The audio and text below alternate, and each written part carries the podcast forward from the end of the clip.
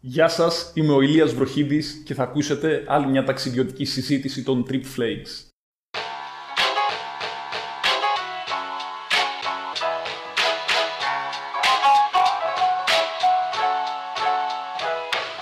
Αν το πήρες απόφαση να πατήσεις το play, ακούς το Strip Flakes.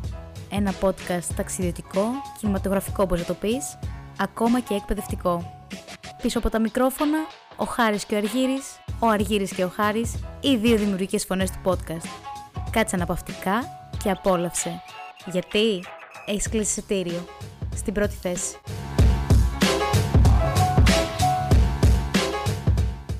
Γιατί κάθε, κάθε φορά τι κάνουμε, ρε; Όταν ξεκινάμε, κάνουμε το εξής.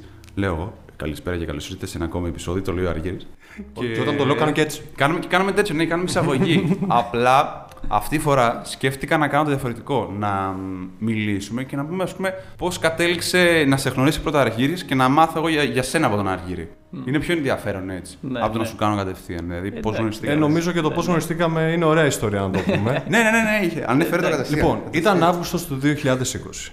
Ή- Ήταν Ιούλιος βασικά, όταν πήγα στο βιβλιοπωλείο να πάρω βιβλία. Μετά Πάω από στις στα- μερικές κρίσιμες δύο εβδομάδες. Ναι, τα- κλασικά. Όχι, τότε είχαμε τουρισμό, δεν ήταν τόσο κρίσιμο. Ήταν σε φάση εντάξει, παιδιά, βγείτε. Από πότε ξεκίνησε. Τον Ιούλιο. Όχι, ρε, είχαμε ανοιχτή εστίαση στα πάντα. Όχι, είχε Μπαίναμε- ξεκινήσει από το Μάρτιο και οι επόμενες εβδομάδες. Α, ναι, εντάξει. εβδομάδες θα είναι αυτό είναι κρίσιμες. κλασικό. και ήμουνα. ήθελα να αγοράσω βιβλία. Πάω στα ταξιδιωτικά, παίρνω το δώρο που έχω να πάρω στο φίλο μου. Λέω να πάρω τώρα καζατζάκι ταξιδεύοντας. Είχα πάρει κάποια. Λέω άστο, τώρα να διαβάσω κανένα άλλο. Πέφτει στο Βαγγέλη το βιβλίο το δικό σου. Μου λέει Α, κοίτα αυτό, ωραίο φαίνεται. Ταξιδεύω, ρε, υπάρχουν, το βλέπω, το βλέπω. Ηλίας Βροχίδης. Θέλα ρε, λέω. Πω. Ρε, Έλληνας είναι αυτός, λέω. Πρώτο, το, η πρώτη ηλίθια πορεία. Βλέπω Ηλίας Βροχίδης. Ακούγεται για Ναι, Έλληνα. ακούγεται για, ακούγεται για πόντιο, ούτε καν για Έλληνα. Ισχύει αυτό; Ισχύει, Ισχύει, ισχύει. ωραία. Εντάξει. Λέω είναι και τεμέτερον. Α, εδώ έχει πάει. Βλέπω εδώ χώρες, χώρες, χώρες. Η πρώτη χώρα που έψαξα ήταν η Γκάνα. Α, λέω την έχει την Γκάνα. Θα ενδιαφέρει και τη μάνα μου, λέω. Εντάξει, ωραία. Οπότε λέω κάτσε να το πάρω. Ε, το παίρνω και βλέπω και τα στοιχεία σου. Από Ναι, ναι, έγραφες ρε παιδί μου email και facebook και όλα. Για να του στείλω κάνα μήνυμα, λέω. και σ- ήμουνα στη Λευκάδα διακοπές στο κάμπινγκ και ξέρεις, εκεί όταν καθόμουν πολλές ώρες στην παραλία το διάβαζα. Και λέω, εντάξει, ε, Ηλίας Βροχίδης και του στέλνω μήνυμα, γράφω, τραβάω και φωτογραφία το βιβλίο και λέω, Μου αρέσει πάρα πολύ το βιβλίο σου, να ξέρεις, με έχεις ταξιδέψει. και σκέψου, δεν είχα φτάσει τότε ούτε καν στην, κα- ε, στο κεφάλαιο της Αφρικής. Ήσουν ακόμα στη διαδικασία με τα Βαλκάνια. Στο πήγαινε, ναι. Ναι, ήσουν στο πήγαινε. Ακριβώς. Εν πάση περιπτώσει, γνωριστήκαμε, χαρήκαμε πάρα πολύ γι' αυτό και σε έχουμε σήμερα εδώ πέρα στην παρέα μας. Να σε καλησπερίσουμε και επίσημα. Καλησπέρα και από μένα. Καλώς σε βρήκαμε, Ηλία. Εγώ εν τω μεταξύ δεν ανέφερες στο γεγονός ότι ε, όταν πήρε το βιβλίο είχα πάει σπίτι του, ρε. Και μου λέει: Βρήκα αυτό το βιβλίο, ρε, και εσύ πολύ γαμάτο.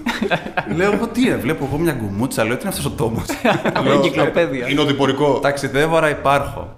Βλέπω στην αρχή, το, η αλήθεια είναι το ονοματεπώνυμό σου. Το είχα δει, είχα δει κάποια συνέντευξη στο Travel Vibe, νομίζω. Και Λέω κάτι μου θυμίζει, λέω το ονοματεπώνυμό του. Κάτσε να δω τη φάτσα. Λέω ναι, ρε, κάτι μου θυμίζει αυτός τι πάγκο. Θα πω να το τσεκάρω. και μετά έτσι, ναι, και μας ενθουσιαστήκαμε λίγο με την όλη φάση τη δικιά σου από εδώ, από εκεί, γιατί μαθαίναμε για ταξίδια, ακούγαμε για ταξίδια και είχαμε συνηθίσει σε αυτόν τον, ε, ας το πούμε, τον καθοσπρε- καθοπρεπισμό Ε, το του κυριλέ. Instagram. Ναι. Α, ναι, ναι. Δύο βασελήματα στη Σαντορίνη και πάλι. Όλα φαίνονται ρομαντικά. Ναι, ναι, ναι. ναι, ναι. Και όλα είναι τέλεια, τι ωραία που είναι εδώ. ναι, Ναι, ναι. Όλο αυτό το μοτίβο. Οπότε θυμάμαι ότι μι- μιλούσα με τον Αργή και του λέω: Κάτσε ρε φίλε, αυτός με τι ασχολείται; και έχει πάει εκεί πέρα. Οπότε ήταν. Το πετάω όλα- μπαλάκι για να το πεις εσύ κατευθείαν. Γιατί δεν είσαι χαρακτή εξ αρχής. Θυμάμαι ότι μου έλεγες ότι Ωραία. κάνω αυτό και εκείνο. Ποιος είσαι με Εντάξει, τι έχω ασχολείσαι, κάνει δηλαδή; ένα σωρό δουλειές αναδιαστήματα. Ε, σπούδασα πληροφορική, το οποίο το έκανα αρκετά χρόνια και το παράτησα γιατί δεν θέλω να το ξανακάνω στη ζωή μου. Ε, κατάλαβα ότι δε- δεν θέλω να περάσω. Κλείνοντας την ενασχόλησή σου με τα social media, το καταλάβαμε αυτό. γιατί δεν είναι ενεργή, αυτό έχουμε να το πούμε. Ναι, γενικά δεν τα Ναι. πάω καλά με τη τεχνολογία. Δεν τα πάω. Εντάξει, σπούδασα αυτό το πράγμα, το γνωρίζω καλά. Boomer, ξέρω αλλά- Απλά δεν θέλω να περάσω τη ζωή μου μπροστά σε μια οθόνη. Και γι' αυτό τα παράτησα. Δηλαδή, από πιτσιρικάς έκανα από πωλήσει και επισκευές υπολογιστών μέχρι προγραμματισμό. Ξέρεις, αυτό είναι τώρα ατάκα που θα την ακούει κάποιος τώρα εν έτη 2021 και λέει: Δεν θέλω να περάσω τη ζωή μου μπροστά στις οθόνες. Σημειώστε λίγο την ημερομηνία. 13 Μαρτίου του 2021. Που όλα είναι online, έτσι. Όχι. Δηλαδή αυτό που λες τώρα είναι μεγάλη αντίθεση. Αλλά εγώ σε υποστηρίζω μαζί Εντάξει, σου. αυτό δεν είναι μια ατάκα που λέω τώρα. Αυτή την απόφαση την πήρα πήρα όταν ψάχνω. ήμουνα 21, ξέρω. Ε, όχι που το πάω, απλά στην εποχή που τώρα είναι όλα online. Εντάξει, όταν αποφάσισα τέλος πάντων ότι δεν θέλω να ξαναεργαστώ στο τομέα της πληροφορικής, σερβιτόρος έγινα σε εστιατόρια. Τέλος πάντων, τώρα έχω καταλήξει να είμαι skipper σε ιστιοφόρα σκάφη. Βρήκα αυτό που μου ταιριάζει, εντάξει, είναι, δεν το νιώθω καν σαν δουλειά. Όλο το καλοκαίρι ταξιδεύω στη θάλασσα non-stop, 7 μέρες τη βδομάδα, 24 ώρες το 24ωρο για μήνες. Απολαμβάνω την ιστιοπλοεία που ανακάλυψα ότι λατρεύω. Αυτή την αίσθηση του να σπρώχνει ο αέρας και να ταξιδεύεις απλά επειδή φυσάει, ναι. χωρίς να ξοδεύεις τίποτα. Σε ζηλεύω λίγο. Αυτό είναι. Ναι, είναι μαγεία. Υπέροχη αίσθηση, ναι. Οπότε βρήκα αυτό που μου ταιριάζει και πλέον ασχολούμαι Πώς με όμως αυτό. ταιριάζει αυτός σε έναν άνθρωπο που είναι του βουνού; Γιατί εντάξει τώρα, είσαι πιο πολύ του βουνού. Θα έλεγα ότι είμαι της φύσης για να Ωραία, εξηγήσω ναι. το πώς Το ταιριάζει. βουνό, εσύ κατέληξες κατευθείαν μόνος σου. κοίτα, με βάση. Κοίτα, εγώ έχω διαβάσει και ένα βιβλίο τώρα. Spoiler τώρα. Ναι, είναι μου λίγο αρέσει, ναι, η αλήθεια είναι ότι μου αρέσει περισσότερο το βουνό, αλλά δεν μπορώ να πω ότι είμαι μόνο άνθρωπος του βουνού, είμαι της φύσης, είμαι φυσιολάτρης. Μου αρέσει η φύση σε όλες τις τις εκφάνσεις. spoiler. Ναι. Έτσι όπως το θέτεις, στέκει πάρα πολύ καλά. Core, ναι. ναι. Αλλά εγώ ήθελα να τον πάω έτσι, ξέρεις, να κατευθύνω λίγο τη συζήτηση, να σε πάω. Ξεκίνησε πληροφορική, σε φέραμε όμως εδώ πέρα για να μιλήσει για ταξίδια που έχεις κάνει. Γιατί Ναι. μας έχει τραβήξει μας το ενδιαφέρον. έτσι. Ταξιδεύεις, άρα υπάρχεις αφού. Ακριβώς. Ναι. Κάπου ενδιάμεσα, όταν ακόμα σπούδαζα, ανακάλυψα ότι τα ταξίδια είναι αυτό που μου αρέσει περισσότερο στη ζωή μου. Και έτσι αποφάσισα να κάνω τα ταξίδια πρώτη μου προτεραιότητα. Από τότε ουσιαστικά ρύθμισα όλη μου τη ζωή γύρω από τα ταξίδια. Παράτησα, μιλάμε τώρα για, το, για πριν την κρίση, έτσι. Ήδη είχα βγει στο δρόμο για την Ασία, ας πούμε, το πρώτο μου ταξίδι, το 2007. Τότε δεν, δεν είχε ακούσει κανένας τις έννοιες οικονομική κρίση, όλα ήταν Ναι, είχαμε αυστηρά. λεφτά τότε. Οι αγελάδες ήταν παχές. Τζοβόλα, δώσ' τα όλα, ναι. ναι, οπότε παρόλα αυτά, τότε αποφάσισα ότι θα διαγράψω από τη ζωή μου τη λέξη καριέρα, τη λέξη σταθερότητα, τη λέξη ασφάλεια. Όλα αυτά οικειοθελώς τα διέγραψα και είπα ότι θα παρατάω την όποια δουλειά κάνω, θα ταξιδεύω για χρόνια, γιατί το να ταξιδεύω για ένα μικρό διάστημα δεν, μου- δεν μου φτάνει και θα κάνω δουλειές του ποδαριού, στο δρόμο, τη βρίσκω, έχω γράψει σε περιοδικά, έχω εργαστεί σε εστιατόριο στο Κονγκό. Κάτσε, αυτή η σκέψη, αυτό, αυτή η δήλωση που έκανες μέσα σου, πώς προέκυψε; ένα- Ξύπνησες μια μέρα και είπες: Παιδιά, τα παρατάω όλα, κάνω. Δεν υπήρχε κάποιος προβληματισμός. Ε, είχα κάνει έτσι το πρώτο ταξίδι στο εξωτερικό μόνος μου ήταν ε, στα 21 μου, καμία σχέση με αυτό που έκανα αργότερα. Πήγα απλά στην Ιταλία για ένα μήνα με τρένα, Interrail. Τότε ανακάλυψα ότι τα ταξίδια μου αρέσουν περισσότερο από οτιδήποτε άλλο. Μέχρι τότε θα έλεγα ότι έτσι στόχος μου ήταν να γίνω καθηγητής στο δημόσιο, πληροφορικής. Και Ήσουν και στην εποχή που ευνοούσε κιόλας. ναι, και καλά, υπήρχε και ζήτηση, ναι. Υπήρχε ένα μεγάλο πλεονέκτημα.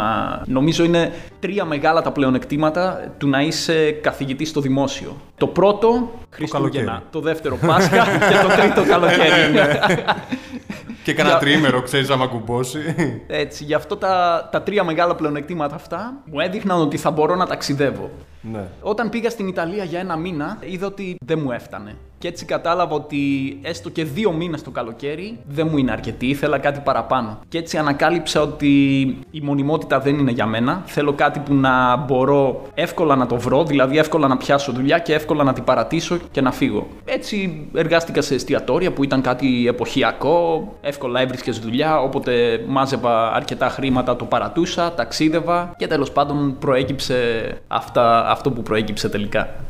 Η αγάπη σου με τις μηχανές, γιατί εντάξει, Ηλίας Βροχίδης ίσον Μπαουμπάμπη. Παιδιά, ξεκάθαρα αυτό. Μπαουμπάμπη σε είχα συνδέσει πάρα πολύ άρρηκτα. δηλαδή, αν μπορούσαμε να το φέρουμε και εδώ, θα σου έλεγα φέρτον. Τον Μπαουμπάμπη. ναι. Βέβαια, ευχαρίστω. Τον έχεις κουβαλήσει, Είπαμε εντάξει. και την ιστορία στην Ναι. αρχή, ρε. Δεν είναι να παίξουμε Ε, πάλι με μηχανές, να τις βάλουμε Δηλαδή, εδώ πέρα. είχες από, έτσι από μικρός είχες αυτή την αγάπη με τη μηχανή, να πάρω τη μηχανή μου και να φύγω, ή είχες Ε, κάποιο. ξεκίνησες αλλιώς; Από μικρός είχα βιώματα γιατί ο πατέρας μου πάντα από πριν γεννηθώ είχε μοτοσικλέτα. Οπότε, ναι, εγώ από μωρό ας πούμε ανέβαινα σε μοτοσικλέτα. Θυμάμαι πάντα ότι είχα ένα χαμόγελο μέχρι τα αυτιά. Παρακαλούσα πάντα τον πατέρα μου να με πάει βόλτα με τη μηχανή. Ωστόσο, στην εφηβεία μου, όπως και οι περισσότερες ελληνικές οικογένειες άλλωστε, έτσι και η δική μου, με όθησαν στο κόσμο του αυτοκινήτου προκειμένου να αποφύγω τους κινδύνους των δύο τροχών. Και έτσι τα 19 μου, αφού έκανα δύο δουλειές συγχρόνως, κατάφερα και αγόρασα ένα μεταχειρισμένο παλιό ρημάδι 4x4. Καθαρό αιμο 4x4 όμως, γιατί από τότε μου άρεσε η φύση και ήθελα να πηγαίνω στα πιο απομακρυσμένα μέρη και δύσβατα. Οπότε το τετρακίνητο ήταν αρχικά το μέσο μου για να ταξιδέψω.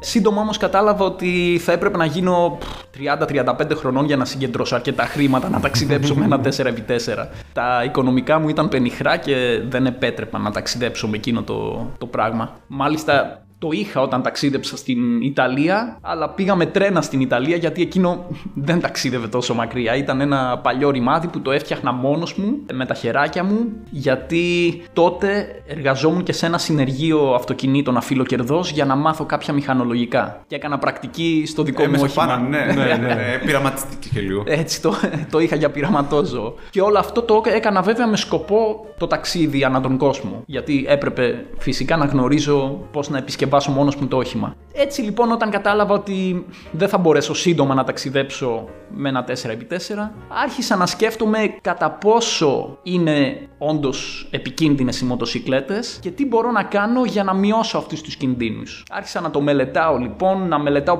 πραγματικές έρευνες πέρα από τις φήμες που όλοι ακούμε ότι οι μοτοσυκλέτες είναι επικίνδυνες. Άρχισα να μελετάω ποιοι είναι οι κίνδυνοι, πώς μπορώ να τους μειώσω. Παράδειγμα, όχι μόνο φορώντας κράνος, αλλά φορώντας ολόκληρη την προστατευτική στολή και κάτι πάρα πολύ σημαντικό, οδηγώντας αργά. Έτσι ώστε όχι μόνο να μην κάνω εγώ λάθη, αλλά να έχω τον χρόνο να διορθώσω και τα λάθη των άλλων οδηγών. Γιατί ακόμη και τα λάθη των άλλων οδηγών, όταν ισορροπείς πάνω σε δύο ρόδες, τα πληρώνεις εσύ. Το αυτοκίνητο μπορεί να πάθει μόνο κάποιες ναι, λακκούβες και ο μοτοσυκλετιστής θα βρεθεί στο νοσοκομείο. πάρα πολύ που το λες έτσι. Αυτό το ότι οδηγάω αργά, γιατί έχω καταλήξει στο συμπέρασμα ότι ενώ οι μηχανές είναι πολύ wow σαν ε, οχημα είσαι πάντα εκτεθειμένος. Πάντοτε. Ε, είναι αλήθεια, βέβαια. Ενώ όταν είσαι στο αμάξι και σε καλύπτει, πρέπει να πετιέσαι, και εγώ δεν ξέρω με τι ταχύτητα, αλλά έχεις περισσότερες ναι, πιθανότητες ναι. να σωθείς. Ε, σαφέστατα, ναι. Και το θέμα τρακαρίσματος είναι και ανάλογα το τρακάρισμα που θα έχεις. Καλά, αυτό. Δηλαδή ναι, είναι αυτό. και αυτό ο παραγόντα. Ο μύθος που λες για ναι, ναι. την επικινδυνότητα της μηχανής. Δεν είναι μύθος, απλά είναι κάτι που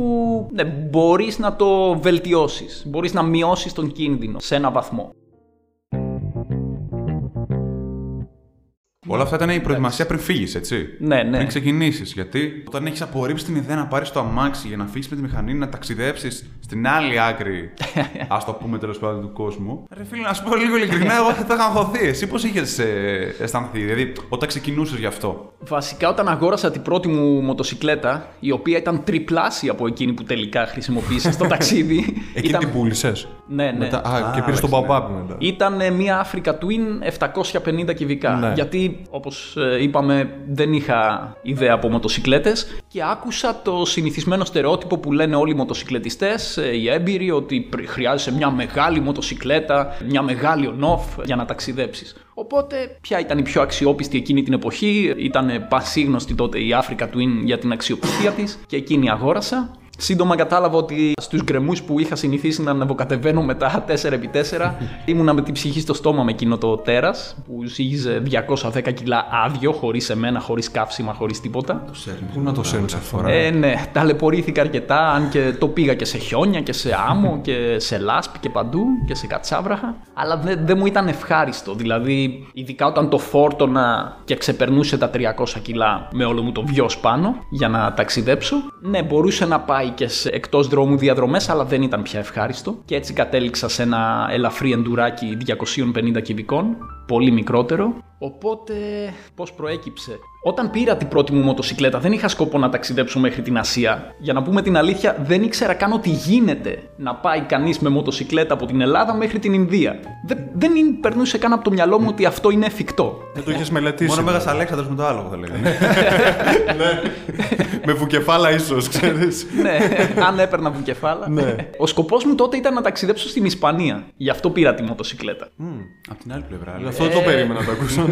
Εντάξει, μιλάμε και για μια εποχή που το ίντερνετ δεν ήταν τόσο διαδεδομένο. Στην Ελλάδα δεν υπήρχε κανένας που να έχει κάνει πολιετές ταξίδι με μοτοσυκλέτα, έτσι. Οπότε δεν είχα ακούσει απλούστατα κανέναν που να έχει κάνει τέτοιο πράγμα με μοτοσυκλέτα. Εκείνη την εποχή, αφού είχα αγοράσει την πρώτη μου μοτοσυκλέτα, έπεσε το μάτι μου σε ένα άρθρο στο ίντερνετ κάποιας Αγγλίδας, η οποία είχε γυρίσει όλη την Αμερικανική Ήπειρο. Αυτό που πάμε να κάνουμε τώρα παρεπιπτόντω.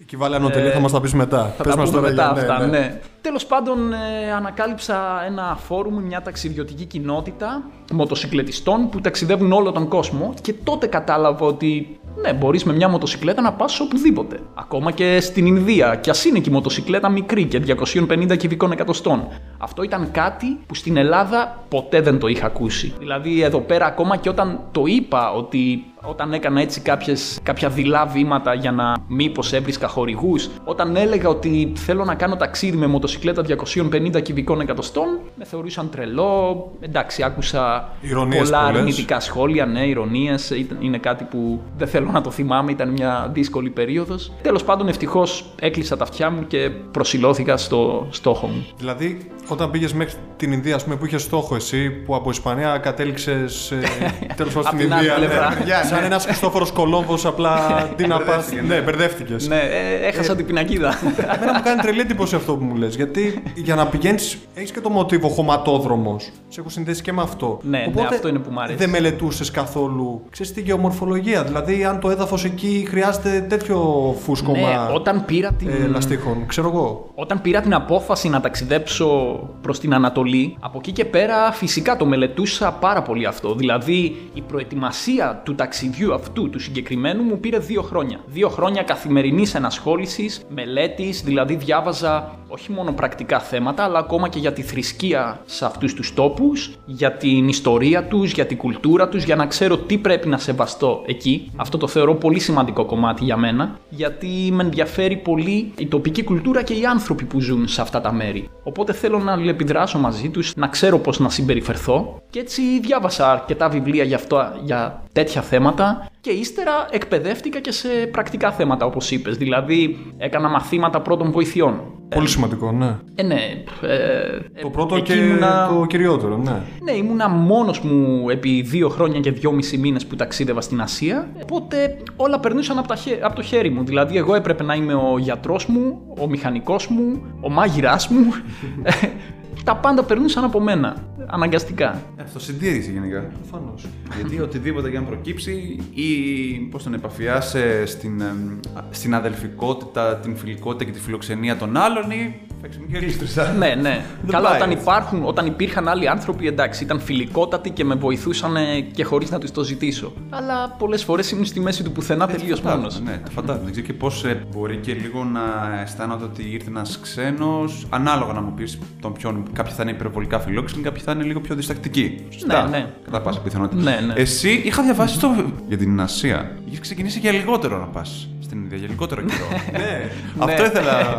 Σε αυτό θέλω να πάμε λίγο πιο πολύ. Είχα ξεκινήσει, το σχέδιο τότε ήταν ε, να ταξιδέψω 4 χώρες σε 10 μήνες. Και τελικά ταξίδευα 27 μήνες, 14 χώρες. τι πορεία, τι πορεία έκανες; Βγήκα λίγο εκτός πλάνου. Ξεκίνησα από την Τουρκία, το Ιράν, Πακιστάν, Ινδία. Αυτό ήταν το αρχικό σχέδιο, αυτές οι τέσσερις χώρες. Ύστερα όμως γλυκάθηκα και δεν ήθελα σε καμιά περίπτωση να γυρίσω πίσω. Προφανώς. και έτσι έβαλα άλλες 10 χώρες στο πρόγραμμα. Νεπάλ, ύστερα γύρισα από πάλι Ινδία, Πακιστάν, Ιράν και μπήκα στα Σταν, δηλαδή την Κεντρική Ασία. Τουρκμενιστάν, Ουσπεκιστάν, ε, Τώρα, Τατζικιστάν, Κυργιστάν. Κυργιστάν, Α, Καζακστάν. τα πήγες όλα αυτά. με, με, Ναι, αφο- ναι. με αφορμή την ταινία που είδαμε χθες. το Καζακστάν πώς είναι; Γιατί βλέπουμε πάλι τον Τι είδατε το Γιατί το Borat. Borat πάει πάλι για υποψήφιο για Όσκαρ. Η αλήθεια είναι το δύο μπορώ γιατί πάει. Τέλος πάντων. Πάγια, δεν τα κοινώσει. Ναι, όντως. Κάτι για ξοφίνικα πάει.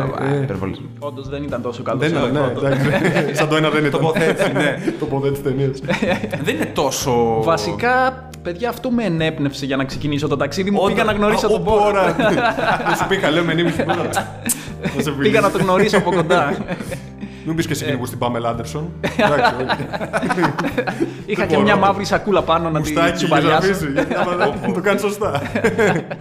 Εντάξει, αυτές οι χώρες είναι αρκετά τρελές. Είναι, ένας, είναι αρκετά ενδιαφέρουσες, αρκετά τρελές. Δηλαδή έχουν αυτό το, τη σοβιετική κληρονομιά. Σίγουρα. Ε, ναι. Εντάξει, Καταλαβαίνουμε γιατί. Αλλά εντάξει, τώρα το Καζακστάν ε, δεν μπορώ να πω ότι με ενθουσίασε σαν τοπίο. Εντάξει, το 90% είναι στέπα, ατελείωτη, αχανής. Ωστόσο, οι υπόλοιπες χώρες, ας πούμε, Τατζικιστάν και Κυργιστάν, είναι από τις αγαπημένες μου χώρες. Ποιες χώρες ξεχώρισες και πέρα από τα Σταν γενικά, που στην Ασία δεν περίμενες να ήταν τόσο καλές όσο περίμενες; Και λες, αυτή είναι. Μ' άρεσε. Το Τατζικιστάν θα έλεγα. Τατζικιστάν, Το ναι. οποίο, εντάξει, πριν πάω δεν ήξερα ότι υπάρχει, ας πούμε. δεν ήξερα το όνομά του. Και σε ποια χώρα, ας πούμε, ήταν, είπες δεν πέρασε τόσο καλά ή ας πούμε δεν πήγαν όλα όσα περίμενες. Καλά, σε όλες ήταν ε, υπέροχα. Δεν, δεν έχω αρνητικές εμπειρίες από κάποια. Αλλά όπως περίμενα θα έλεγα ότι δεν ήταν ε, η Ινδία γιατί αν και είχε τρομερό ενδιαφέρον η Ινδία είναι σαν 10 διαφορετικές χώρες έτσι, είναι και τεράστια. Ωστόσο οι άνθρωποι με απογοήτευσαν λιγάκι γιατί όχι ότι ήταν επικίνδυνοι αλλά δεν ήταν ούτε φιλόξενοι. Ήταν λίγο ξενοφοβικοί. Νομίζω ότι και ο πρώτος σου στόχος ήταν να βγάλεις φωτογραφία στο Taj Mahal με τη μηχανή. Αυτό το είχες πει. Ναι, έτσι βασικά αυτό ήταν ένα όνειρό μου. Θέλω να πω πραγματικά όνειρο, το ονειρεύτηκα. Από εκεί ξεκίνησε αυτό το ταξίδι. Δηλαδή είχε έρθει στο μυαλό μου η εικόνα να είμαι εγώ με τη μοτοσυκλέτα μου μπροστά στο Taj Mahal. Και τότε δεν ήμουν σίγουρος αν το Taj Mahal είναι στην Κίνα ή στην Ινδία. Σοβαρά. δεν είχα καμιά ιδέα. Απλά ήρθε, ήρθε αυτή η εικόνα στο μυαλό μου. Και από εκεί Google ήταν ξεκίνησαν ακόμα- όλα. Όχι, Υπήρχε έκανε το Google, τέτοια, απλά δεν ναι. πολύ Καλά, χρησιμοποιούσα, όταν το ναι. έψαξα, Ναι. κατάλαβα Ναι, όχι, που είναι. ναι, Εντάξει, αυτό ήταν λέω. εύκολο. Αυτό δηλαδή, φαντάζομαι τώρα πες και την Ινδία. Όταν πήγες εκεί πέρα που έφτασες στην Ινδία και είδες και μετά και τα Σταν, οι πληθυσμοί σίγουρα έχουν μια διαφορά.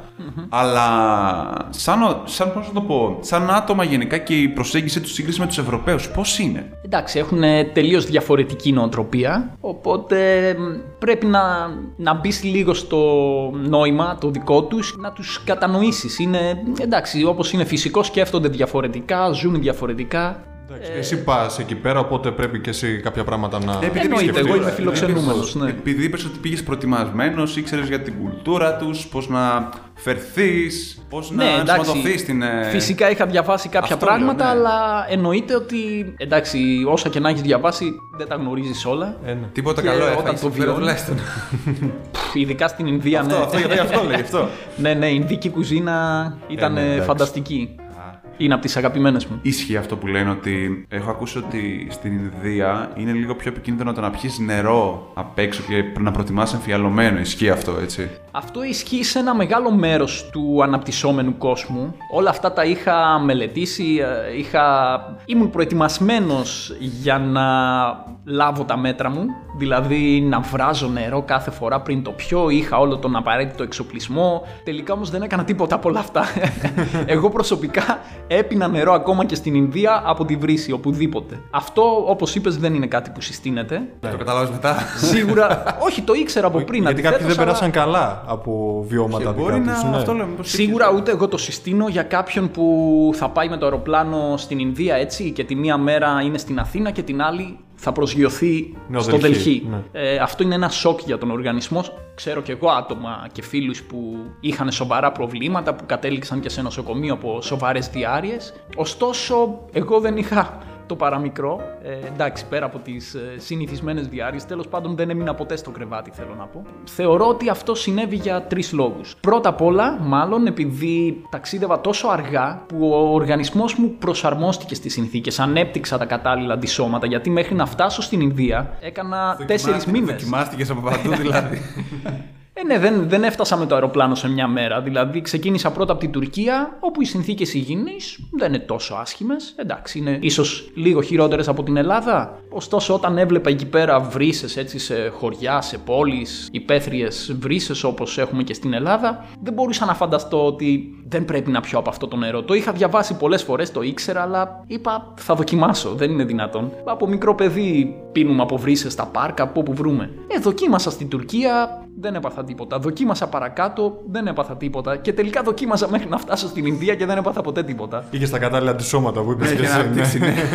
αναπτύξει, ναι. ναι. Ναι, προφανώς Δεν ο περνάει οργανισμός τίποτα. είχε το χρόνο να αναπτύξει τα κατάλληλα αντισώματα. Εντάξει, ένας άλλος παράγοντας είναι ότι προφανώς ήμουν και νέος, έτσι. Δηλαδή ήμουν 23 χρονών όταν βγήκα στον δρόμο για την Ινδία. Έβραζε το αίμα σου. Ε, ναι, ναι. Ναι, εντάξει. Ήμουν υγιέστατος. Ο τρίτος παράγοντας που θεωρώ ότι έπαιξε ρόλο είναι και η ψυχολογία μου. Έτσι. Εγώ ήμουνα κάθε μέρα ευτυχισμένος, έκανα πραγματικότητα το όνειρό μου, κάτι που ούτε εγώ ίδιος δεν μπορούσα να φανταστώ ότι θα καταφέρω. Ε, και η και προφανώς ψυχολογία και η ψυχολογία παίζει παίζει, μεγάλο ρόλο. ρόλο, ναι. ναι. Ναι. Θέλω να μου πεις τα πρώτα σου συναισθήματα με το που έφυγες από την Ελλάδα και πήγαινες στην Ασία. Ποιο ήταν, Φόβος, χαρά, ενθουσιασμός; Φόβο ευτυχώς δεν ένιωσα ποτέ. Εντάξει, προφανώς παίζει ρόλο και ότι συνειδητά έκοψα την τηλεόραση στο γυμνάσιο. Πήρα αυτή την απόφαση, ήταν από τις καλύτερες που πήρα στην παιδική μου ηλικία. Οπότε, ποιος να μου φυτέψει το φόβο, ας πούμε, για το άγνωστο και για αυτά τα μέρη; Φόβο δεν ένιωσα. Αυτό που θυμάμαι χαρακτηριστικά από τα πρώτα χιλιόμετρα που έκανα, από τις πρώτες μέρες, όταν ήμουν ακόμα στην Τουρκία, ένιωθα ότι φορούσα, ένιωθα σαν να φορούσα παροπίδες, όπως έχουν τα άλογα, ας πούμε, και έβλεπα έτσι μια πολύ στενή εικόνα μπροστά μου. Και όσο ταξίδευα, ένιωθα σαν να τραβιούνταν αυτές οι παροπίδες και να έβλεπα ξαφνικά γύρω μου τον κόσμο. Αυτό το συνέστημα δεν θα το ξεχάσω. Καλά, τα γράφεις και στο βιβλίο 27 Παντσέλινοι στην Ανατολή. Ακριβώς, ναι, το πρώτο μου βιβλίο. Είχε, είχε χαρακτηρίσει πολύ ωραία τα Μομοέ που τα έχεις πει νομίζω στην ομιλία σου τότε μέσα μαζικής εξαπάτησης. ε, ναι, ναι. μείνει αυτό το πράγμα. Νομίζω είναι πιο χαρακτηριστικό, χαρακτηριστική περιγραφή από το... που μιλάμε και όλας πίστεψε γίνεται ακόμα πιο αισθητό. Πλέον. Ναι. Πλέον γίνεται ακόμα πιο αισθητό. Ακριβώς.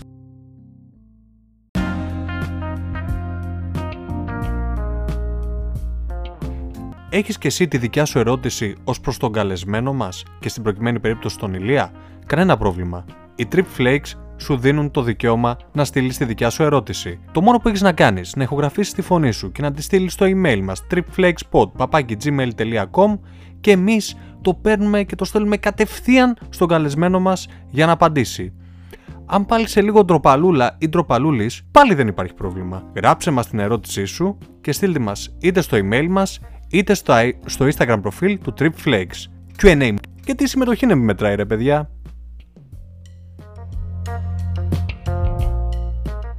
Και πάμε από την Ασία στην Αφρική τώρα. Πηδάει τώρα. Στο βιβλίο που γνωριστήκαμε. ναι, ναι. Είναι, ξεκίνησε. Ε, εγώ ήθελα να ρωτήσω κάτι άλλο, γιατί ανέφερες και το άλλο το πράγμα με το αεροπλάνο. Mm-hmm. Είχαμε κάνει όταν κάναμε την πρώτη συνέντευξη με τον ε, Greek Solo που είχε πάρει το παιδί το αεροπλάνο και πήγε. Α, ναι, με τον Τάσο. Αυτός πήρε το τέτοιο.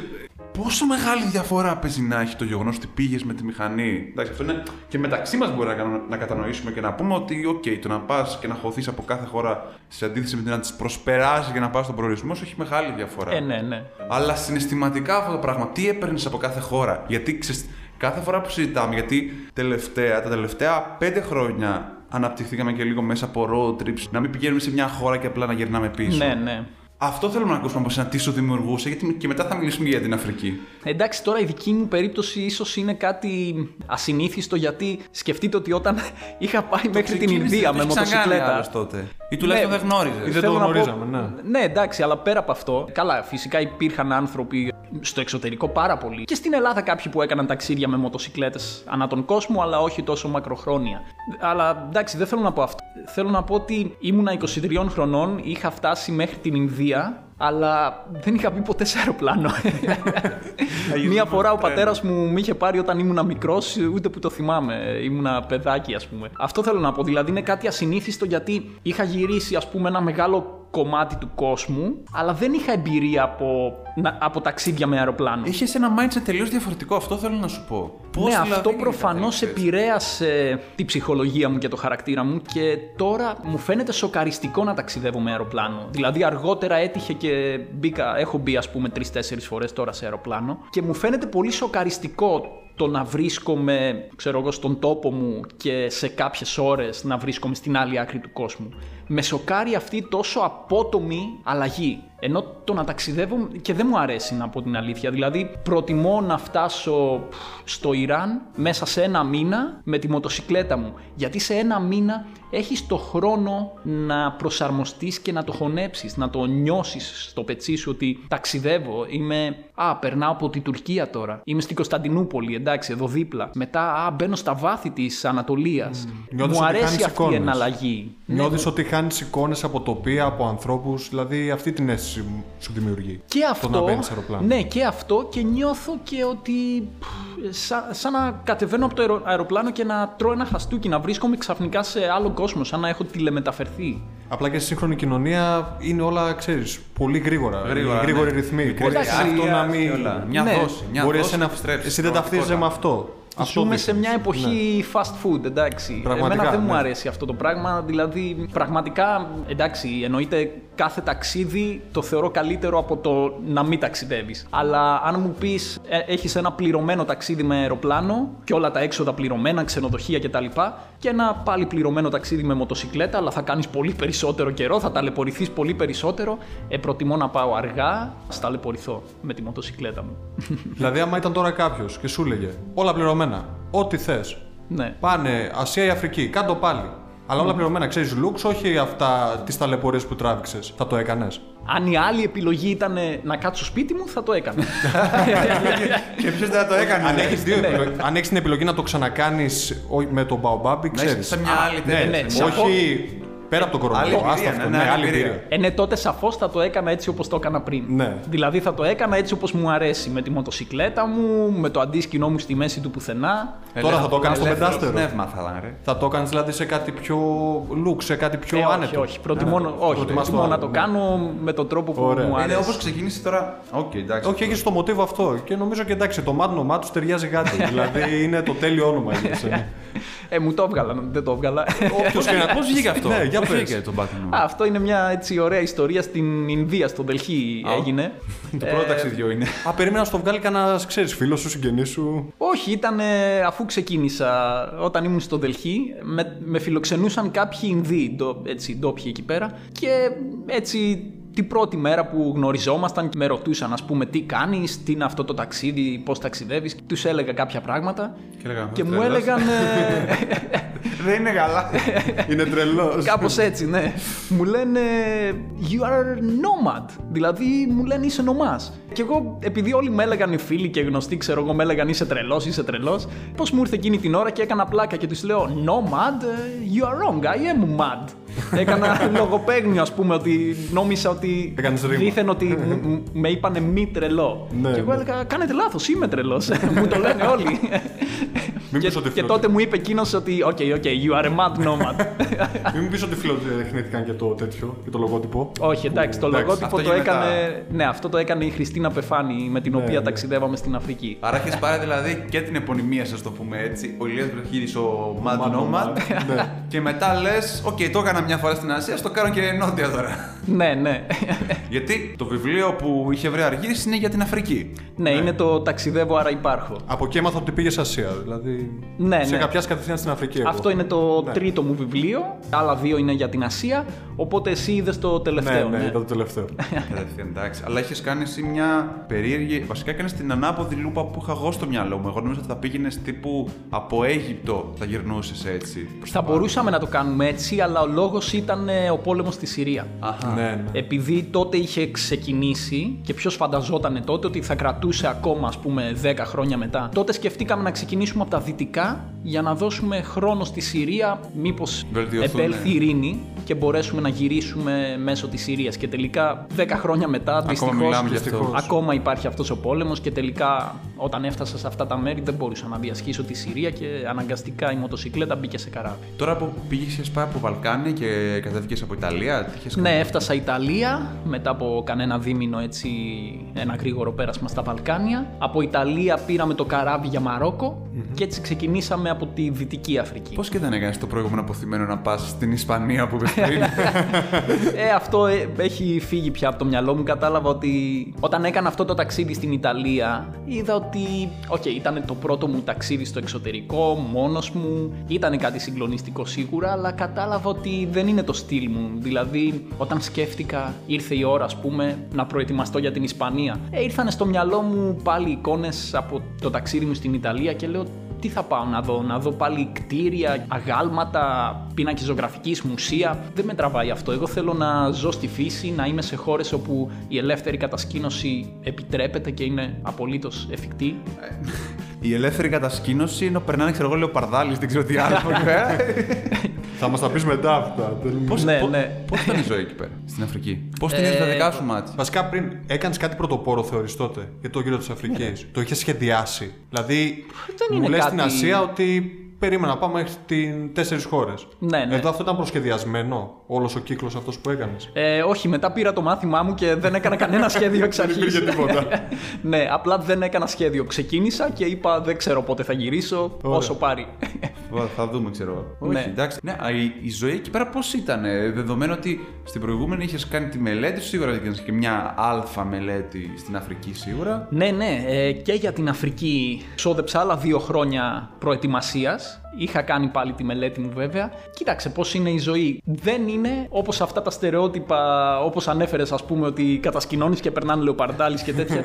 Δυστυχώς αυτές είναι εικόνες του παρελθόντος. Τα ζώα, τα άγρια ζώα πλέον έχουν σχεδόν εξαφανιστεί στις περισσότερες χώρες. Το έχουμε καταφέρει και αυτό σαν ανθρωπότητα. Οπότε, όταν κατασκήνωνα, ποτέ μα ποτέ δεν είδα άγριο ζώο. Έχω δει άγρια ζώα, αλλά για να τα δεις αυτά πρέπει να πληρώσεις πολλά λεφτά. Μιλάμε για εκατοντάδες δολάρια την ημέρα και δεν με επιτρέπεται να πας με μοτοσυκλέτα. Μπαίνεις σε εθνικά πάρκα μόνο με αυτοκίνητο. Ουσιαστικά είναι σαν να βρίσκεσαι σε ένα τεράστιο ζωολογικό κήπο και μόνο εκεί έχεις αρκετές πιθανότητες να δεις άγρια ζώα. Έχω δει και έτσι σε δρόμο ας πούμε όταν οδηγούσα τη μοτοσυκλέτα μου αλλά ήταν στις παρυφέ πάλι εθνικών πάρκων. Και δεν ήταν λιοντάρια και τέτοια, ήταν ας πούμε καμιλοπαρδάλης, ελέφαντες. Έχω δει δίπλα στη Ε, μοτοσυκλέτα. μου. Καμιλοπαρδάλης, δεν το, δεν το λες και. Καμιλοπαρδάλης δεν το λες και. Ε, Πώς το λένε, κάτι σύνηθες, μη τι Ναι, άλλο. ναι, απλά θέλω να πω. Συνήθε δεν είναι στην Ευρώπη, σίγουρα. Απλά δεν είναι επικίνδυνο, εντάξει. Όχι, εντάξει. Και ελέφαντες συνάντησα στο δρόμο μου. Εντάξει, απλά περίμενα με τη μοτοσυκλέτα αναμένη για να κάνει θόρυβο. Εντάξει, αυτά τα είχα μελετήσει, τα ήξερα από πριν τι πρέπει να κάνω. Περίμενα μακριά να περάσει ο ελέφαντας στο δρόμο και όταν βγήκε από το δρόμο. Πήγαινε πέρασε. γρήγορα ή πήγαινε Ο ξέρεις, πεζό αργά. λέει να περάσει και Όχι, μετά- εντάξει, έκανα αρκετή ώρα, αλλά. Μην τρέξεις, έχει μπλόκο πιο κάτω. ναι. Εγώ ήθελα. Να δω. Ελεφαντάκι. Ε, θα- θα- Άμα τα ακούει Ηλία, αδερφή μου, πάρ' τον τώρα στο τα- επόμενο και πάτε εκείνη. Ελεφαντάκι στο Νεπάλ είχα επισκεφτεί ένα ορφανοτροφείο ελεφάντων. Ορφανατροφείο. Ναι, είχε έτσι μικρά ελεφαντάκια που. Τα είχα μαζέψει από τέτοιο που είχαν χάσει. Ναι, εκεί πέρα εκμεταλλεύονται τους ελέφαντες για να ανεβαίνουν οι τουρίστες και να κάνουν σαφάρι στο Εθνικό Πάρκο. Και τα αφήνουν ελεύθερα και να βγάλουν Ε, φωτογραφίες. και τέλος Και πάντων. Τα φροντίζουν εκεί. Καλά, αυτό είναι το λιγότερο, γιατί αυτοί είναι οι ελέφαντες που διασώζονται και χρησιμοποιούνται, ας πούμε, για τον καλό σκοπό. Ο κακός σκοπός είναι, ως γνωστόν, οι Ναι. λαθροθύρες που εκμεταλλεύονται τους χαυλιόδοντες. Το ορφανοτροφείο τα φροντίζει; Εκεί... Ναι, ναι, εκεί γεννιούνται μικρά Α. ελεφαντάκια. Εκεί είδα και μωρά ελεφαντάκια που είναι έτσι πολύ γλυκά. Όχι, απλά με τα άγρια ζώα πιο πολύ. Εγώ στο έλεγα γιατί κατασκήνωνες. Έκανες ναι. ελεύθερο κάμπινγκ. Λέω εγώ τώρα, όχι λιοντάρια, ούτε λεοπάρδι. Ούτε λεοπαρδάλη. Ναι, ναι. Εκεί στα ποτάμια κάνα κροκόδιλο λέω δεν βγήκε. Δηλαδή εκεί λίγο. το πάω Κροκόδιλοι πιο πολύ. είναι ό,τι πιο νοχελικό υπάρχει σε πλάσμα. Σοβαρά.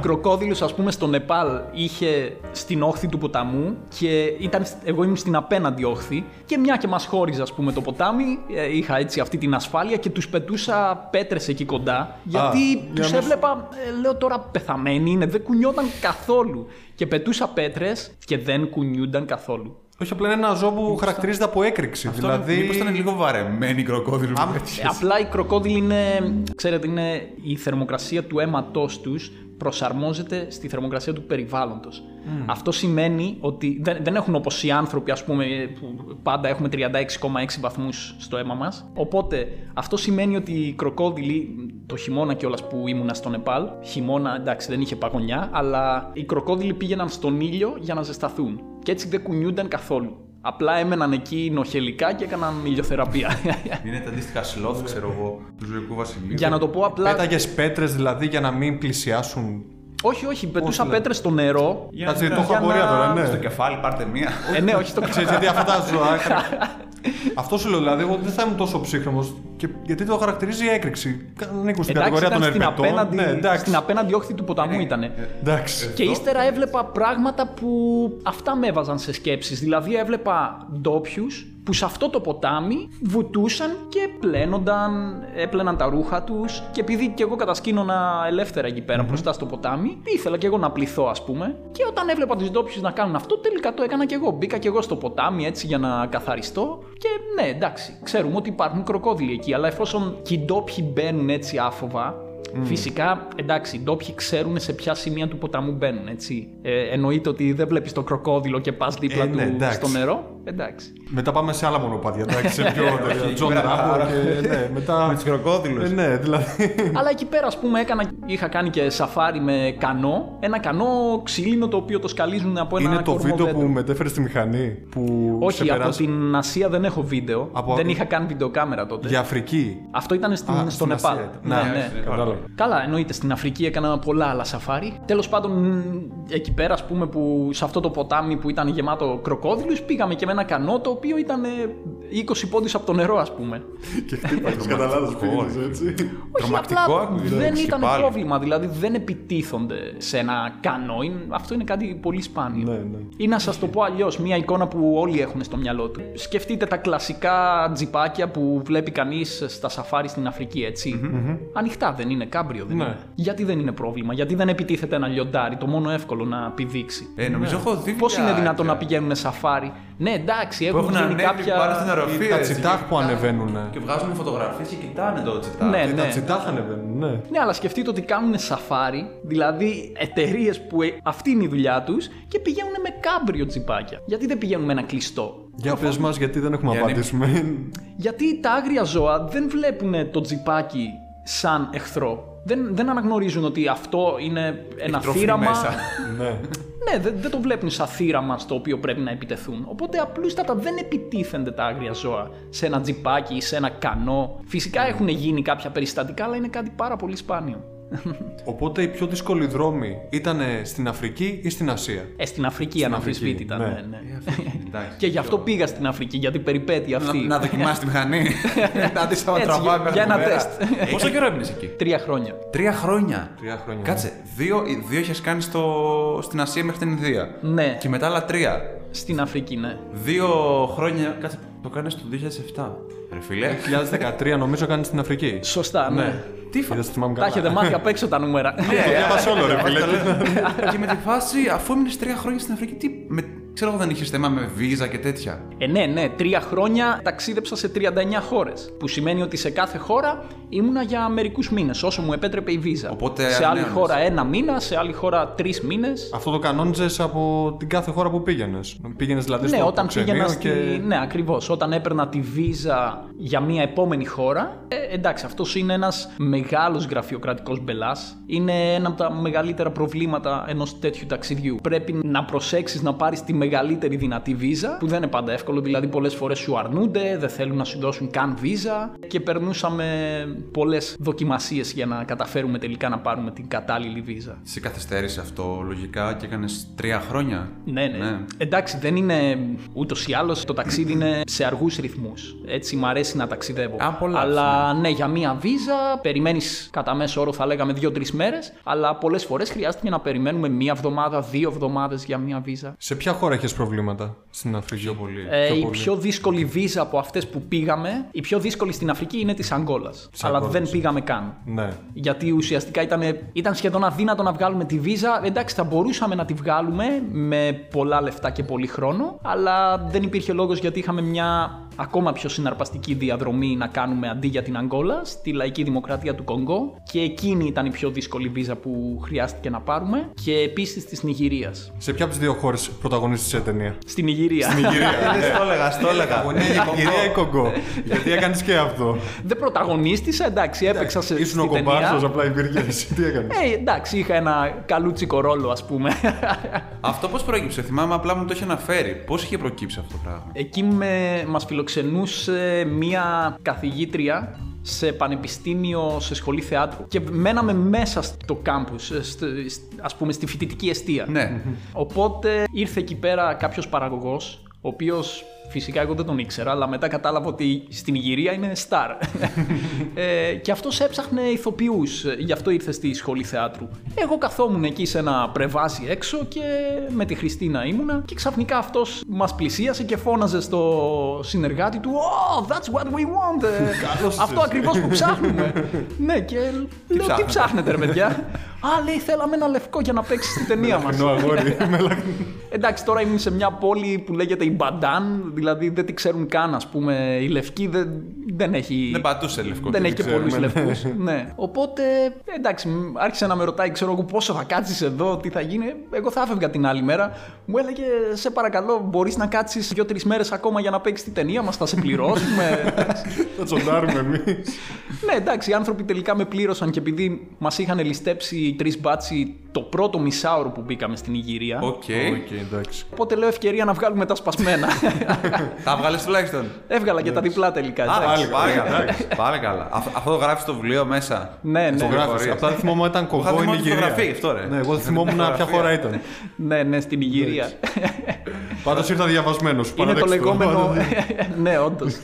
στην Ιγυρία είναι ναι, το Nollywood. Είναι η τρίτη μεγαλύτερη κινηματογραφική Ναι. βιομηχανία στον κόσμο. Μετά Άντε, το ρε. Hollywood και το Bollywood τη Άντε, Ινδία. εσύ. Εν τω μεταξύ, όταν ήμουν στην Ινδία, είχα κάτι επαφές για να παίξω στο Bollywood. Θα μου έμενε μόνο το Hollywood μετά.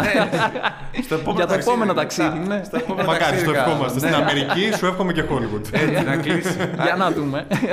Την ταινία την είδες μετά; ναι, ναι. Πώς τι- λέγεται αυτή η ταινία; Πώς λέγεται να τη βρούμε; Λέγεται Heads Gone. Heads Κεφάλια, ναι. Heads Gone. Και τι έκανες, φίλε, περίμενε τώρα. Ήσουν εκτελεστή. Πλάκα, πλάκα η ταινία ε, είχε πολύ γέλιο. Πες μου ότι είχε Έγιναν- εκείνα τα εφέ, τα CGI που φεύγουν. ε, Όχι, όχι. Εγώ όταν έπαιξα στην ταινία νόμιζα ότι θα είναι μία από αυτές τις ταινίες της σειράς, ας πούμε. Πλατεριά, ξέρω. Ούτε καν ασχολήθηκα να τη δω. Αλλά ένα χρόνο αργότερα ε, μου έστειλε κάποια φίλη που τελείω άσχετο. Πριν χρόνια είχα πάει στο γάμο του ξαδέρφου μου στη Σουηδία. Με είχε φιλοξενήσει μια Σουηδέζα. Και όταν ήμουν στη Ζιμπάμπου έλαβα ένα μήνυμα. Ρε, εσύ μήπως έπαιξες σε ταινία στην Ιγυρία; Πού τα βρίσκει, κοπελιά μου. τα- Ωραίο, Και ωραίο. λέω, ναι, αλλά πού το ξέρεις ας πούμε. Και μου λέει, στη Στοκχόλμη είχε πρεμιέρα αυτή η ταινία. Αυτός ο star τέλος πάντων στην Ιγυρία, λέγεται Baba D, στην Ιγυρία τον ξέρουν εκεί πέτρες. Μπαμπαντή. Ναι, είναι rapper μάλιστα. Είναι Α. πιο γνωστός ως rapper. Τέλος πάντων ο αδερφός του κάνει ταινίες και ασχολήθηκε κι αυτός και κάτι τέτοια. Και τέλος πάντων ε, αυτός ζει στη Σουηδία, αν και Νιγηριανός. Ναι. Οπότε. Οπότε η ταινία έκανε πρεμιέρα στη Στοκχόλμη ή στο Βερολίνο. Τέλος πάντων στο Άμα ένα. έκανε και- μάλλον άμα έκανε. έκανε Βερολίνο. Βερολίνο νομίζω έκανε πρεμιέρα, αλλά στη Στοκχόλμη προβλήθηκε και αυτή η Σουηδέζα που με είχε φιλοξενήσει ήταν εθελόντρια στο φεστιβάλ που έπαιξε Ε, εντάξει, την ταινία. ρε φίλε. Απίστευτο αυτό που λες το τώρα. απίστευτο είναι ότι εντάξει, βλέπει τώρα κάποιον λευκό σε μια Νιγηριανή ταινία και αναγνώρισε ότι είναι εκείνος ο Έλληνας που είχε φιλοξενήσει πριν πέντε χρόνια. Οπότε ξέρω. όταν πας στο Χόλμη η Λία είναι αυτόγραφο. Ωραία. Πραγματικά. Καλά, Και έπρεπε τελικά την ταινία έβαλα κάποιον Νιγηριανό να μου τη βρει. Τη βρήκα. Ε, έχει πολύ γέλιο τελικά. Να μας τη Είναι- βρεις και εμάς. Να σα τη δώσω, ευχαρίστως. Είναι ενδιαφέρουσα. Heads gone. Κομμωδία. Έχει ταξίδι μέσα, άμα είναι. Κομμωδία με τίτλο Heads gone. Περιέχει ταξίδι ταινία; Ναι, κατά, κατά μία Ωραία, να έννοια. μας τη δώσεις. Να τη δούμε. Λέει, Η χάρη σου έφτασε και μέχρι εκεί πέρα. Ποια, ποια χώρα σ' άρεσε πιο πολύ από την Αφρική. Δύσκολο να επιλέξω μία. ναι. Ποια σου έκανε εντύπωση; Εξαρτάται από ποια άποψη. Δηλαδή, πφ, από άποψη ανθρώπων, τοπίων, κουλτούρας. Σου έχετε κάτι στο μυαλό ή κάθε χώρα που έχεις στο μυαλό σου ξεχωρίζει για ένα από αυτά; Ναι, το δεύτερο. Εντάξει, δεύτερο. για να το κάνω πιο εύκολο να σας πω δύο-τρει. Ναι, Εγώ καλύτερα. θυμάμαι το Σουδάν. Το Σουδάν για τους ανθρώπους του. Ναι. Δηλαδή, αναμφισβήτητα στο Σουδάν ήταν οι πιο φιλόξενοι άνθρωποι που συναντήσαμε. Εγώ από σένα συγκράτησα Γουινέα Μπισάου, σίγουρα. Γουινέα, όχι Γουινέα Μπισάου. Δεν είναι. δύο διαφορετικές Ναι. χώρες. Α. Δίπλα-δίπλα είναι. Έγραφες πάρα πολύ. Η για- Γουινέα ήταν Ναι. που μας μάγεψε. Για η τους Γουινέα ανθρώπους Μπισάου έλεγες σίγουρα. πιο πολύ για στη Ναι, η Γουινέα. Γουινέα. Η Εκεί Γουινέα. πέρα. Από την άλλη άποψη έλεγες για την Ναμίμπια. Σου άρεσε πολύ. Η Ναμίμπια είναι κάτι ιδιαίτερο. Ναι, δεν θα έλεγα ότι είναι από τις πιο όμορφες χώρες που έχω δει, γιατί είναι ως επιτοπλίστων έρημο. Και θυμάμαι Είναι που- κάτι ιδιαίτερο όμως. Και θυμάμαι πολύ για Τανζανία. Εκείνο το κεφάλαιο μου είχε αρέσει πάρα πολύ. Και η Τανζανία είναι. Βασικά όλες οι χώρες είναι πανέμορφες. Όλες οι χώρες έχουν ε, τη μαγεία τους. Μοζαμβίκη, Λεσότο, τι να πρωτοπώ. Το Κονγκό. Και ποια χώρα ε, δεν έχει τη μαγεία της. Εκεί πέρα που βρισκόσουν, γιατί εντάξει, σε αντίσκηνα έμενες, καμιά φορά σε φιλοξενούσαν όπως έλεγες. Ναι. Δεν υπήρχαν στιγμές που θα σου λείψαν οι δικοί σου άνθρωποι. Δηλαδή η φωτογραφία που έχεις στο τέλος με τη μητέρα σου είναι πολύ συγκινητική. Δεν να σου το πω. Ναι, δηλαδή ναι. διαβάζω όλα αυτά και λέω τελευταία φωτογραφία και λέω κοίτα εδώ ρε φίλε. Έτσι είναι. Ίσως αυτό είναι και μία από τις μεγαλύτερες δυσκολίες του ταξιδιού, έτσι. Εγώ φεύγω, δεν ξέρω για πόσο και τη μητέρα μου δεν τη βλέπω όλα αυτά τα χρόνια. Ούτε τη μητέρα μου, ούτε τον πατέρα μου, ούτε κανέναν φίλο, ας πούμε. Τρία χρόνια που ήμουνα στην Αφρική δεν είδα ποτέ ούτε τη μητέρα μου, ούτε κανέναν άλλον φίλο από την Ελλάδα. Είναι δύσκολο. Είναι έτσι, δύσκολο. Να αφήνεις πίσω κόσμο. Εδώ πέρα εμεί σκεφτόμασταν ναι. όταν. ε, εγώ όταν είχα μετακόμισα στην Αγγλία και έλεγα αφήνω τους πάντες για να μείνω καπαλού. Ναι, που είναι λόγω ακριβώς. μπουχλά και τέτοιο. Σου χαλάει λίγο τη διάθεση με τι άλλο και αυτό. Τουλάχιστον εντάξει, εγώ εκεί που πήγα δεν είχε τέτοιο καιρό. Πήγα- Αν είσαι εκεί πέρα. Μπορεί να έχει, είχες συχνές βροχές. Αν είσαι στη βροχερή περίοδο, Αυτό, ναι, αυτό αλλά θέλω, ε, εντάξει, αυτό είναι και κάτι που ναι, μεν είναι δύσκολο, αλλά είναι πολύ σημαντικό. Στο ταξίδι προσπαθώ να ακολουθώ την ιδανική περίοδο σε κάθε τόπο. Δηλαδή, δεν έχει νόημα να πας κάπου τη βροχερή περίοδο, κλείνουν και τα εθνικά πάρκα και χωματόδρομοι, γίνονται ποτάμια. Δεν έχει νόημα να πας τέτοια εποχή. Είχες γράψει και τώρα έχουμε βάλει και τα, και τα βιβλία εδώ πέρα, γιατί κάποια στιγμή θα πρέπει να απαντήσουμε για ποιο λόγο υπάρχουν αυτά. Είχες γράψει ένα για την Ασία και ένα για την Αφρική και το γενικό το αφιέρωμα. Ναι, τώρα το ουσιαστικά είναι τρία βιβλία γιατί για την Ασία έχω γράψει το βιβλίο 27 Πανσέλινοι στην Ανατολή και υπάρχει και το αντίστοιχο λεύκομα, φωτογραφικό λεύκομα που συνοδεύει το πρώτο βιβλίο και το λεύκομα λέγεται 27 Πανσέλινοι στην Ανατολή, χρώματα και εικόνες. Γιατί 27? Γιατί είδα 27 το Πανσέλινους. Α, Ναι. Είδα 27, 27 μήνες. Συμβόλιζε κάτι αυτό γι' αυτό; Όχι, έτσι έτυχε. Ε, 27 μήνες, είδα 27 Πανσέλινους στην Ανατολή και έτσι μου ήρθε αυτός ο τίτλος. Τα βιβλία που έγραψες το στυλ γραφής σου ήταν απλά καθαρά ημερολόγια ή εμπνεύστηκες από κάποιο συγγραφέα, ξέρω εγώ, σου έδωσε κάποιος έμπνευση; Ήταν τελείως Ε, ρο. όχι, είναι καθαρά έτσι προσωπικό μου στυλ. Έγραφα ημερολόγιο, όταν ταξιδεύω πάντα γράφω ημερολόγιο, κάθε βράδυ. Ακόμα και στην Ιταλία που δεν έγραψα κάποιο βιβλίο ας πούμε, ήταν το πρώτο μου ταξίδι, αλλά ακόμα και τότε πάντα έγραφα κάθε βράδυ ημερολόγιο. Ναι, αλλά αυτό είναι το έναυσμα Ε, που έγραψε τα άλλα. Είναι, δηλαδή αυτό ήταν μια αρχή. Ναι, ίσως τότε άρχισα να καταλαβαίνω ότι μου αρέσει το γράψιμο τελικά. Τα βιβλία, ωστόσο, δεν είναι απλά το προσωπικό μου ημερολόγιο. Στα βιβλία γράφω και κάποιες πληροφορίες, όχι για να κουράσω τον αναγνώστη, αλλά περιγράφω λίγο την ιστορία αυτών των τόπων, την κουλτούρα των ανθρώπων σε αυτά τα μέρη, το πώς ζουν οι άνθρωποι εκεί, ποια είναι τα καθημερινά τους προβλήματα. Περισσότερο με ενδιαφέρει να δώσω έτσι την καθημερινότητα αυτών των ανθρώπων για να ταξιδέψει και ο αναγνώστης μέσα από αυτό. Εμένα ξέρεις τι, όταν διάβαζα το Ταξιδεύω ώρα υπάρχω, το συνέδεσα πάρα πολύ με τα ημερολόγια μοτοσυκλέτα. Είναι το Ναι, δικά ναι. σου αντίστοιχα ημερολόγια του Παουμπάμπη. Παουμπάμπι. Να το πούμε Ναι, έτσι, ναι. μην το πούμε ακριβώς. Εντάξει, και εγώ φυσικά εμπνεύστηκα και από το ταξίδι του Τσέγκεβάρα. Μου θύμιζε πάρα πολύ. Και πέρα από το που αυτός πήγε για ιατρικό σκοπό, αλλά οι περιγραφές του. Μου το θύμιζε, λέω τώρα κάτι μου θυμίζει αυτό. Και το διάβαζα, γι' αυτό το διάβαζα με τόση ευχαρίστηση. Ναι, γιατί έχει πολλά κοινά σίγουρα. Ε, και εκείνος σε μια παρόμοια ηλικία, πολύ νεαρή, ε, είχε ξεκινήσει με μια εξίσου παλιά και. Λαποδερόσα που είχε πάει με τον Γκρανάδο. Ναι, ναι, είχε ξεκινήσει με μια επίσης παλιά μοτοσυκλέτα και ουσιαστικά ναι, περιπλανιούνταν και εκείνοι χωρίς πλάνο, χωρίς πρόγραμμα και τελικά η ζωή τους έφερε κάτι το οποίο ούτε το φαντάζονταν, όπως ακριβώς συνέβη και στη δική μου περίπτωση. Τώρα το επόμενο θα είναι για Αμερική, είπες, έτσι; Ακριβώς. Πώς το ναι. φαντάζεσαι; Αρκετά διαφορετικό θα έλεγα, γιατί αυτή τη φορά θα ταξιδέψω με την κοπέλα μου, την Αγγελική Δούκα, η οποία δεν οδηγεί μοτοσυκλέτα. Οπότε, αφού σκεφτήκαμε διάφορους τρόπους πώς μπορεί να συμμετέχει στο ταξίδι, σκεφτήκαμε ότι το πιο πρακτικό θα είναι να ταξιδέψει με ένα camper van. Με ένα βανάκι δηλαδή, το οποίο εμείς με τα χέρια μας θα μετατρέψουμε σε αυτοκινούμενο. Το κάνετε τώρα επί κορονοϊού, λίγο να το εκμεταλλευτείτε που κάθομαστε μέσα, πώ λέγαμε. Ναι, και είναι πριν. το lockdown project μας. είναι αυτό που ένα από τα λίγα πράγματα που έχουμε ακόμα την ελευθερία να ασχολούμαστε. Τουλάχιστον μας το ρεύουμε το όχημά μας για να είναι έτοιμο και να μπορέσουμε επιτέλους να ταξιδέψουμε όταν τελειώσει όλη αυτή η τρέλα. Οπότε εκείνη θα ταξιδεύει με το βανάκι, εγώ με την ίδια μοτοσυκλέτα, πάλι το εξάρτο 2,5. Φυσικά, εντάξει, θα συναντιόμαστε έτσι, θα ταξιδεύουμε μαζί όσο μπορούμε. Όταν βέβαια εγώ είμαι, θέλω να κάνω κάποια πολύ δύσβατη διαδρομή όπου το βανάκι δεν μπορεί να ακολουθήσει, παρόλο που φροντίσαμε να πάρουμε 4x4 βαν και μάχημο 4x4, παλιό, καθαρό έμο. Φτιάχνεις κομμάτι-κομμάτι κιόλας, όπως είπες. Ε, ναι, το έχω. Ουσιαστικά και αυτό το ανακατασκευάζω. Το έχω διαλύσει. δεν καταλαβαίνεις καν ότι είναι αυτοκίνητο πλέον.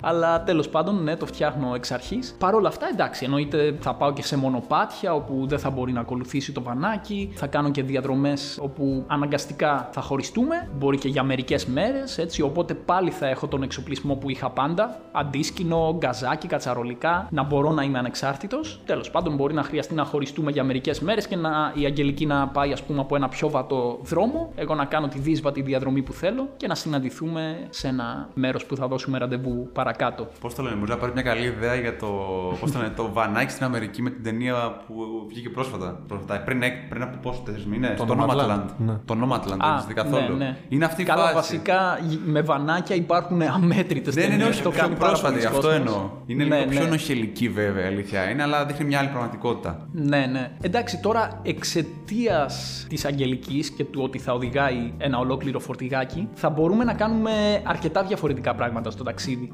Έχουμε οργανώσει κάτι που δεν ξέρω αν έχει ξαναγίνει, δεν το έχω δει κάπου, ίσως να είναι παγκόσμια πρωτιά δηλαδή. Εμείς το ονομάσαμε πάντως Action Traveling. Αυτό περιλαμβάνει έξι δραστηριότητες, τις οποίες θα ενσωματώσουμε στο ταξίδι μας. Δηλαδή δεν θα είναι πλέον ένα ταξίδι με μοτοσυκλέτα απλά, θα είναι ένα ταξίδι στο οποίο το βανάκι θα είναι η βάση μας. Το ονομάζουμε Adventure Base. Θα είναι ουσιαστικά το σπίτι μας και από εκεί θα ξεκινάει η περιπέτεια. Από εκεί θα ξεκινάει το enduro, η στιοπλοεία, που είναι το επάγγελμά μου. Το ιδανικό θα είναι να το συνδυάσω στην Καραϊβική και να εργαστώ κατά τη διάρκεια του ταξιδιού και για να συγκεντρώσουμε τα χρήματα για το ταξίδι, να συνεχίσουμε και για να εξερευνήσουμε βέβαια την Καραϊβική με τον καλύτερο τρόπο, με ένα ιστιοφόρο. Ελπίζω να μπορέσουμε να το κάνουμε αυτό. Άλλη δραστηριότητα θα είναι το παραπέντε, με το οποίο ασχολούμαι τελευταία. Αλεξίπτωτο πλαγιάς δηλαδή. Θα έχω μαζί μου το αλεξίπτωτο στο φορτηγάκι.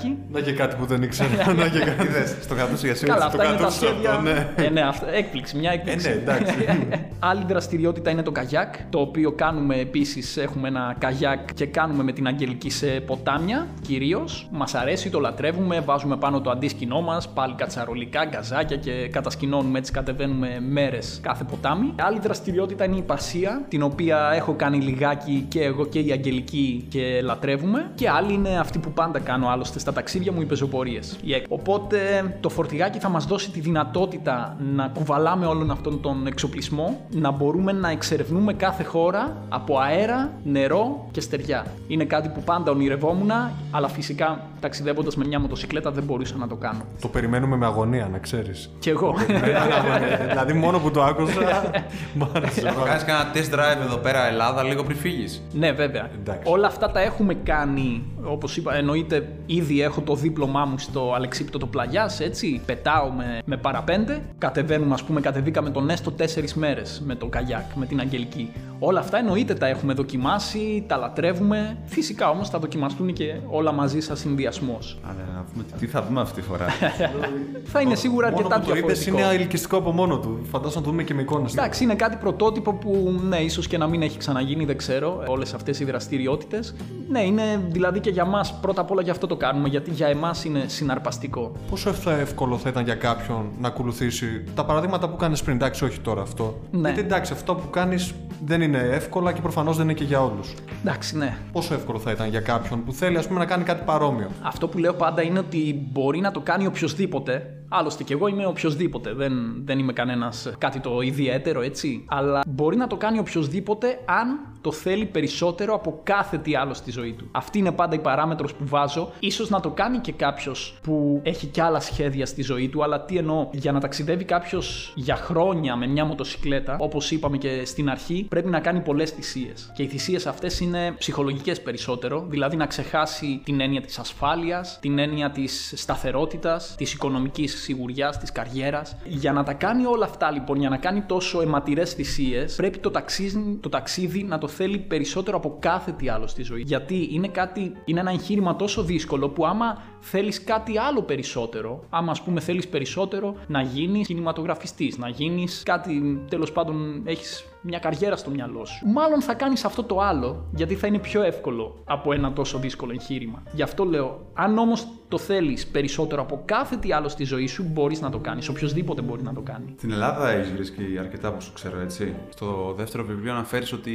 για να το γράψεις έχει απομονωθεί σε ένα χωριό. Ε, Βρυτανία. Ε, Βρυτανία. Ναι, ναι. Εντάξει, αυτό είναι. Γυρνάς Ελλάδα γενικά αρκετά; Ε, ναι, βέβαια. Έχω, γνωρί... έχω γυρίσει κάθε της Τι, γωνιά. τι προτιμάς, ε, χωριά ή πάλι τη θάλασσα πιο πολύ; Πολύ δεν προτιμάς σίγουρα. Ε, Δύσκολο. Ναι, Δεν πολύ... ρωτάμε καν πολύ, Ναι, ναι. εντάξει, ευτυχώς στη Θεσσαλονίκη, εντάξει, στη Θεσσαλονίκη γεννήθηκα και μεγάλωσα, αλλά ευτυχώς από τότε που πριν φύγω στην Αφρική δεν, δεν ζω πλέον. Από τότε δεν ζω πλέον στη Θεσσαλονίκη, με εξαίρεση τη φετινή χρονιά που είμαστε εδώ για να προετοιμάσουμε τα οχήματα. Γιατί αυτό δεν μπορούμε να το κάνουμε πάνω στα βουνά. Χρειαζόμαστε πρόσβαση σε συνεργεία, ανταλλακτικά. Το αγαπημένο μου είναι ένα μικρό έρημο χωριουδάκι στα βουνά. Εντάξει, εννοείται και οι θάλασσες έχουν τη μαγεία τους. Οπότε τώρα αυτό που έχω κάνει είναι για μένα ο μαγικός συνδυασμός. Για μένα και τώρα δηλαδή που ζω στην Ελλάδα, ζω το όνειρο. Το μισό χρόνο είμαι στη θάλασσα και μάλιστα μέσα στη θάλασσα ζω σε ένα ιστιοφόρο και εκεί εργάζομαι. Και τον άλλο μισό χρόνο διαλέγω ένα χωριουδάκι στα βουνά που μου αρέσει. Δηλαδή πηγαίνουμε με την Αγγελική έτσι να δούμε διάφορα χωριά. Ψάχνουμε να βρούμε να νοικιάσουμε κάποιο σπίτι, γιατί αυτό είναι ένα δύσκολο κομμάτι. Και τέλος πάντων, όπου μας αρέσει, ξεχειμονιάζουμε εκεί. Ωραία ήδη. Και εκεί πέρα- Ωραία αίσθηση. Ύστερα μπορώ να κάνω τα άλλα χόμπι μου που είναι περισσότερο ορεινά. Δηλαδή κάνω ορεινό σκι,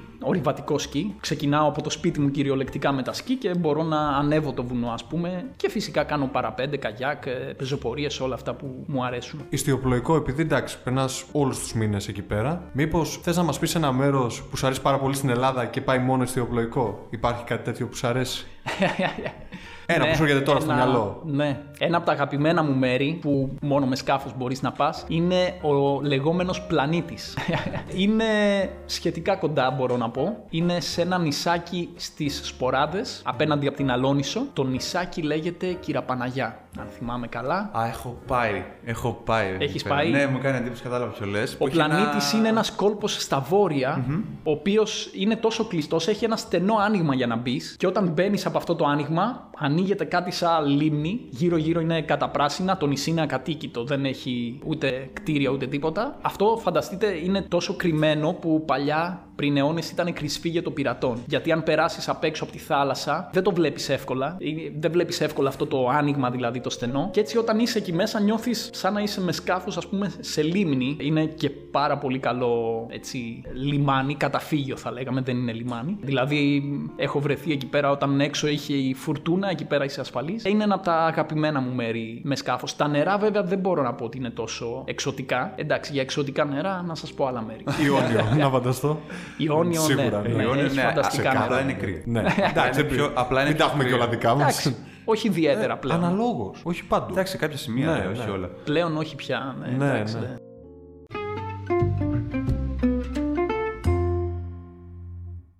Να κάνουμε ένα wrap-up γρήγορα. Ναι. Γιατί σιγά σιγά βλέπω ότι ξεφεύγουμε. Ξέρεις τι κλείσαμε ήδη μια ώρα; Ναι. Μια ώρα και. Εγώ δεν έχω έχουμε καταλάβει καν πώς πέρασε. Να Έχει ξέρεις. Ο περάσει. χρόνος, ναι, περνάει. Πριν κλείσουμε, θα κάνουμε ένα δοκιμάσουμε, να δοκιμάσουμε κάτι καινούριο, λέγαμε. Σου κάνουμε γρήγορες ερωτήσεις. Εσύ απάντα το δικό σου Γρήγορα ρυθμό. κι Κοίτα, άμα θες, Εντάξει. ναι, αλλά άμα θες, πες μας και το γιατί. Απλά θα σου κάνουμε εμεί. ωραία, ωραία. Τάδε, τάδε, τάδε γιατί. Κατάλαβε. Έχουμε καλά- και πολλά μηχανάκια σήμερα. Εντάξει, Έχουμε και τον κατάλληλο άνθρωπο για τα μηχανάκια, οπότε ναι, νομίζω ότι ευνοεί και Γι' αυτό το έξω. περνάνε. Ξέρεις, γε, γε, γε. λοιπόν, τρένο ή λεωφορείο; Τρένο. Ωραία, γιατί δεν είπες, δεν πειράζει. Ε, καλά, βασικά, εμένα το αγαπημένο μου είναι το προσωπικό μου όχημα. Αλλά από αυτά τα δύο, εντάξει, το τρένο είναι αυτό που μου αρέσει. Γιατί. Ωραία. Γι' αυτό είχα πάει και στην Ιταλία με τρένο, νομίζω έτσι, έτσι έναν άλλο ρομαντισμό. Γιατί μπορείς να σηκωθείς, να περπατήσεις μες στο τρένο. Ναι. Είναι πιο. και το έχω συνδυα... συνδυασμένο στο μυαλό μου για πιο μεγάλες αποστάσεις. Α πούμε, υπερσιβηρικός. Με λεωφορείο θα το κάνεις. Έτσι. Με Σημειώστε τι. λεωφορείο θα κάνεις τον υπερσιβηρικό. Ασία ή Αφρική; Ασία. Ασία. Α. Ασία για τους ανθρώπους της. Ωραία. Εγώ θα- θα ξεκάνω την άλλη. Βουνό ή θάλασσα; Οχ. Ε, βουνό. Βουνό. Εντάξει. Το είπα. Το αποδητήρια στο είπα. αυτό. Το είπε ο Αργύρης, το είπε. Λοιπόν, τώρα τρία. Κάτι ξέρει. Κουζίνα Αφρικής, Ευρώπης ή. Είπα Ασία ή Ασία. Ε, Ασίας. Εντάξει, Εντάξει. ε, αυτό το δεν έρχεται. Εντάξει. Κουζίνα δηλαδή Ινδική, Τουρκική, που είναι σαν τη δικιά μας. Τι, τι εντάξει, να ναι. πεις. Σου λέω δικός σου είναι σε αυτά Ε, εδώ ναι, πέρα. ναι. Ταιριάζουμε. Εντάξει, Άρα- σ- στην Αφρική υπάρχει μία κουζίνα που ξεχωρίζει. Αιθιοπική. Ναι. Αιθιοπική. Αιθιοπική δηλαδή τη βάζω εξίσου με την κουζίνα της Ασίας, ναι, κονταροχτυπιέται. Πώς το λένε, υποστηρίζει όλη την Ήπειρο, κατάλαβες. ε, ναι, ναι. Άρα το καλοκαίρι θα σε βρούμε σε κανένα ιστοπλοϊκό πάλι. Ναι, ναι. Σίγουρα, εντάξει. Βασικά σε 1,5 μήνα, αν μας επιτρέψουν, ξεκινάω. Είμαι ήδη κλεισμένος. Τέλεια. Ωραία. Ρίξτε το δικό σου, το δικό σου πουθενά. Λοιπόν, τώρα αυτό που ετοιμάζουμε ώρα. Ηλία, ρίχτω. ρίχτω, Ρίχτω. Ηλία.